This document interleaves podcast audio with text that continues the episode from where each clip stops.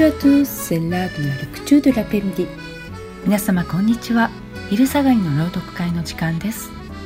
土曜の昼下がりお茶を飲みながらフランス語の美しいフレーズを一緒に味わいませんか？この番組はフランス語の音を楽しむをテーマにフランス語を学びフランスの文化や歴史にも触れる時間をお届けします。前半はフランス文学の朗読を中心に後半はアレックスさんへのインタビューです。講師は私瀬能優子でお届けします。番組のスクリプトやワンポイントレッスンの解説はサイトにありますので番組を聞いた後にぜひ読んでみてくださいね。5月のテーマは19世紀フランスを代表する大作家オノレ・ド・バルザクの小説「ル・ペー・ゴリオ」ゴリオじいさんです舞台はアンシャンレジーム崩壊後の1819年頃復興生の時代。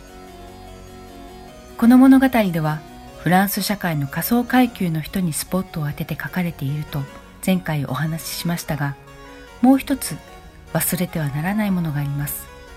それはサロン文化です。ここで言うサロンとは貴族や富豪の邸宅で開かれる社交会のことです。知識人を招き文学や音楽演劇時には政治について話を楽しみました。当時コネや出世のためには一流のサロンに出入りすることが必須でした。それについて音楽学博士上田康さんの著書「パリのサロンと音楽家たち」より抜粋してご紹介します。パリのサロンでは政治的であれ芸術的であれ思想心情によって対立する人たち中略が顔を合わせることもありました。そんな時サロンの主人は才能あふれるユーモアと教養を駆使して緊張を和らげるなど社交的手腕を遺憾なく発揮しました。普段は敵対していても誰もが気持ちよく過ごせる関係を築くのが優雅な社交的精神だったのです。パリのサロンは大きく4つの地区カルティエがあり特徴も異なるものでした。以下も上田さんの同書を参考にご紹介します。一つ目は革命を逃れた正真正銘の貴族たちが住み内装も豪華な館の立ち並ぶフォーブル・サンジェルマン地区。現在の7区あたりで宮廷との関わりもあり趣味は比較的保守的だったそうです。次に亡命貴族の館が立ち並ぶフォーブル・サントノレ地区。今では高級ブランド店ひしめく一区にあたります。サンジェルマンに比べ自由主義的な雰囲気が漂っていたそうです。次に今は若者にも人気のマレ地区。16世紀フロンソワ一世時代からの貴族が住んでいました。先に述べたサンジェルマンやサントノレに比べ地味で時代に取り残された古い貴族が質素に暮らしていました。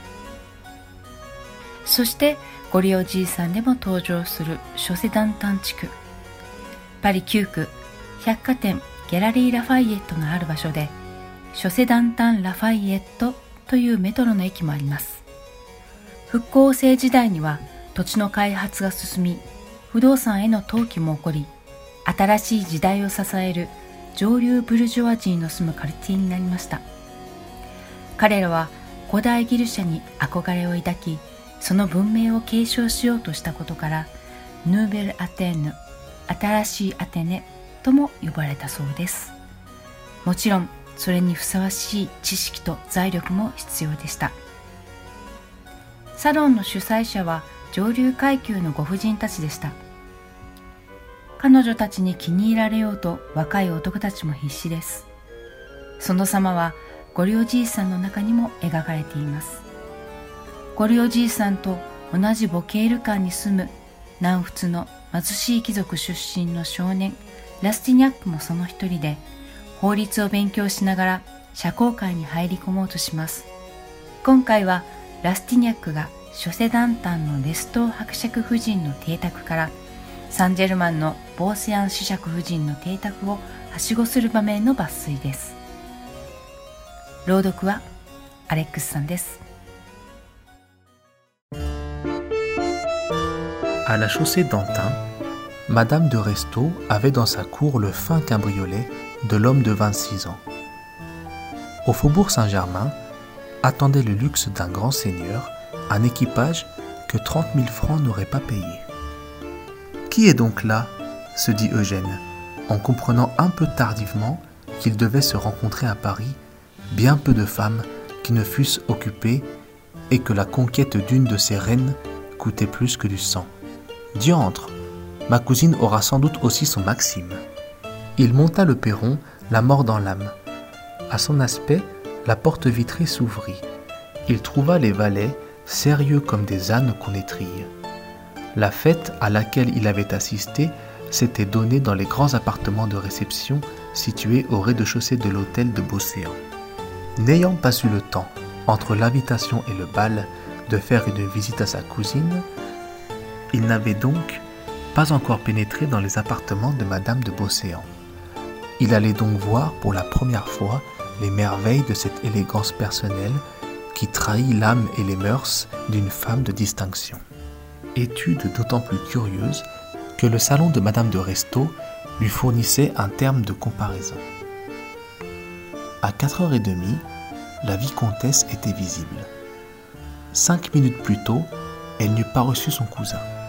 Eugène, qui ne savait rien des diverses étiquettes parisiennes, fut conduit par un grand escalier plein de fleurs, blanc de thon, à rampes dorées, à tapis rouge, chez Madame de Beauséant, dont il ignorait la biographie verbale, une de ces changeantes histoires qui se content tous les soirs, d'oreille à oreille, dans les salons de Paris. La vicomtesse était liée depuis trois ans avec un des plus célèbres et des plus riches seigneurs portugais, le marquis d'Ajuda Pinto. C'était une de ces liaisons innocentes qui ont tant d'attrait pour les personnes ainsi liées qu'elles ne peuvent supporter personne entière. Ainsi, le vicomte de Beauséant avait-il donné lui-même l'exemple au public en respectant, bon gré mal gré, cette union morganatique?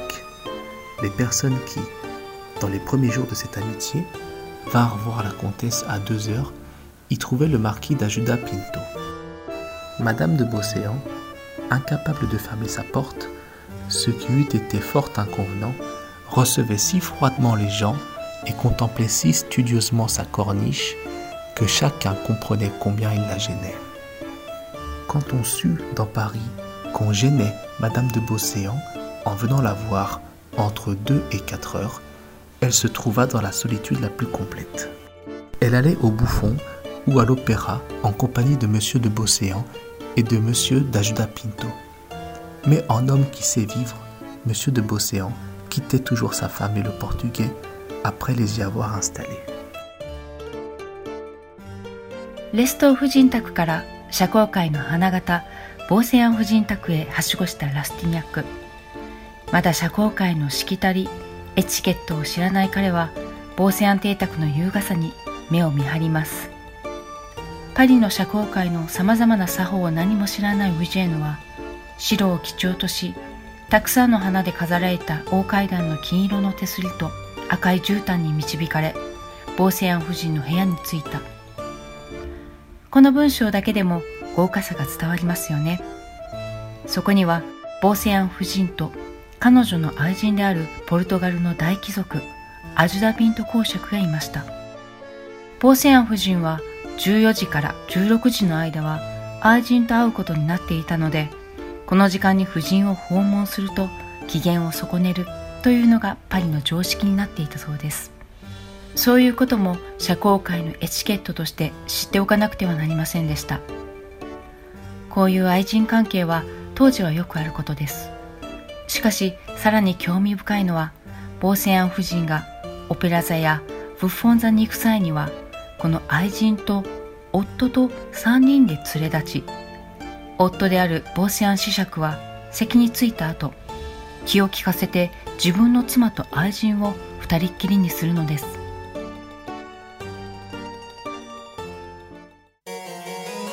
それではここでフランス語のワンポイントレッスンです。この時代の小説を読むときに知っておくとより楽しめる単語をご紹介しましょう。今回ご紹介した一節ではボーセアン夫人の大きな邸宅を表す言葉としてロテルという言葉を使っています。これは宿泊施設のホテルではなく貴族の邸宅など大きな建物のことです。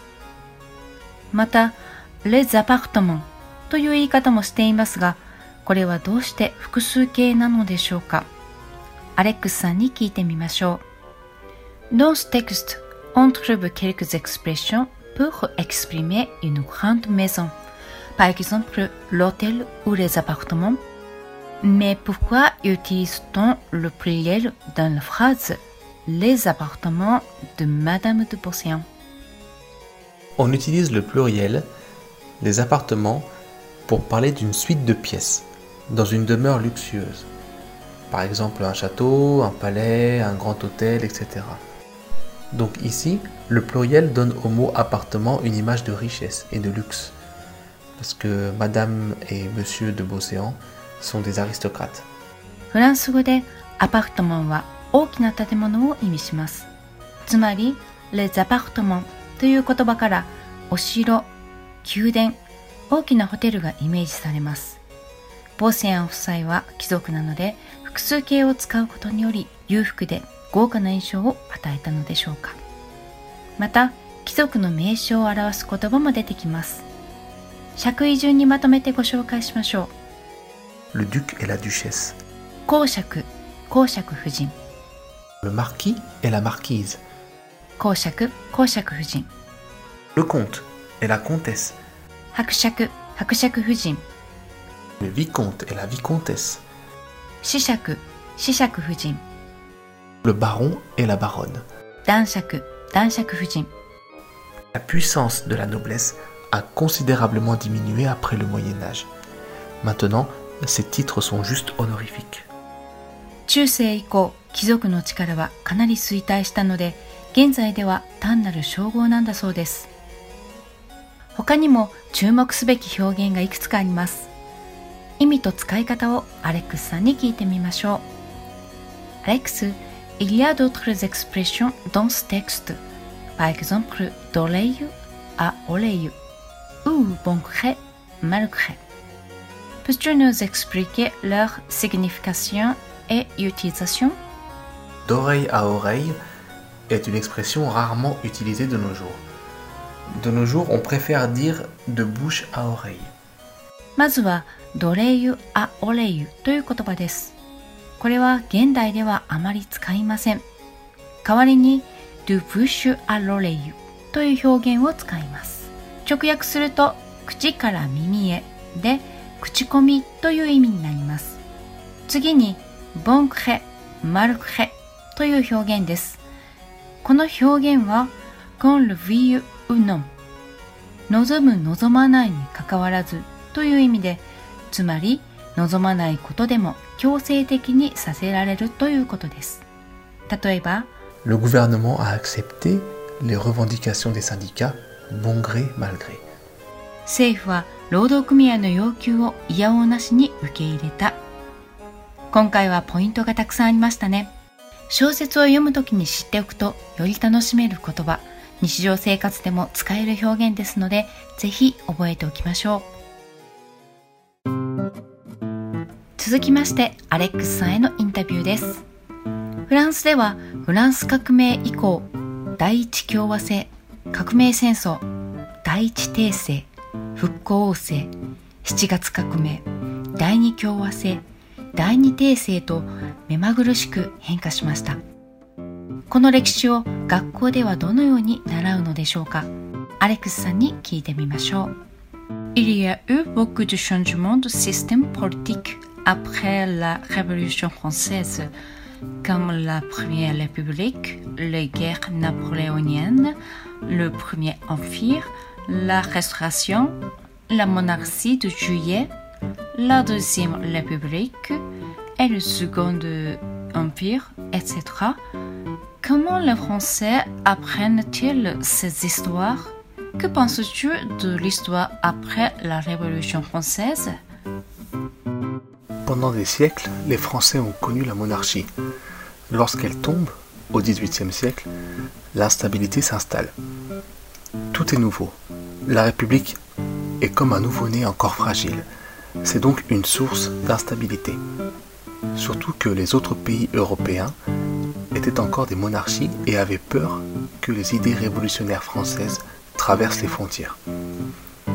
L'histoire de France est très complexe et pour des adolescents ou jeunes adultes, ce n'est pas évident de tout comprendre.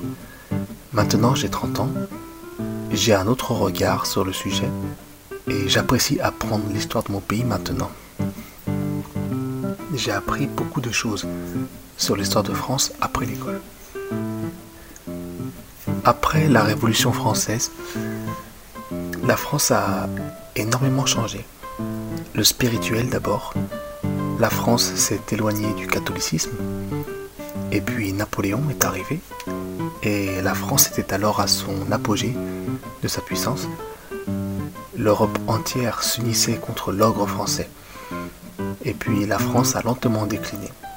La guerre, encore la guerre, toujours la guerre, qui a usé les Français.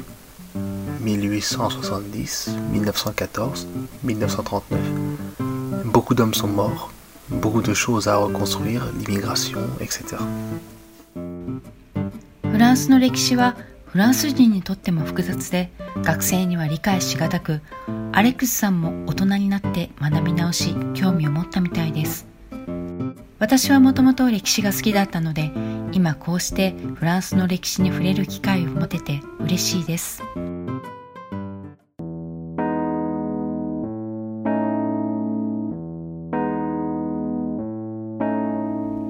ちなみにフランス人の名前で間に「ドゥ」が入っていると貴族だという特徴がありますがバルザックの場合は自分で勝手につけたそうです。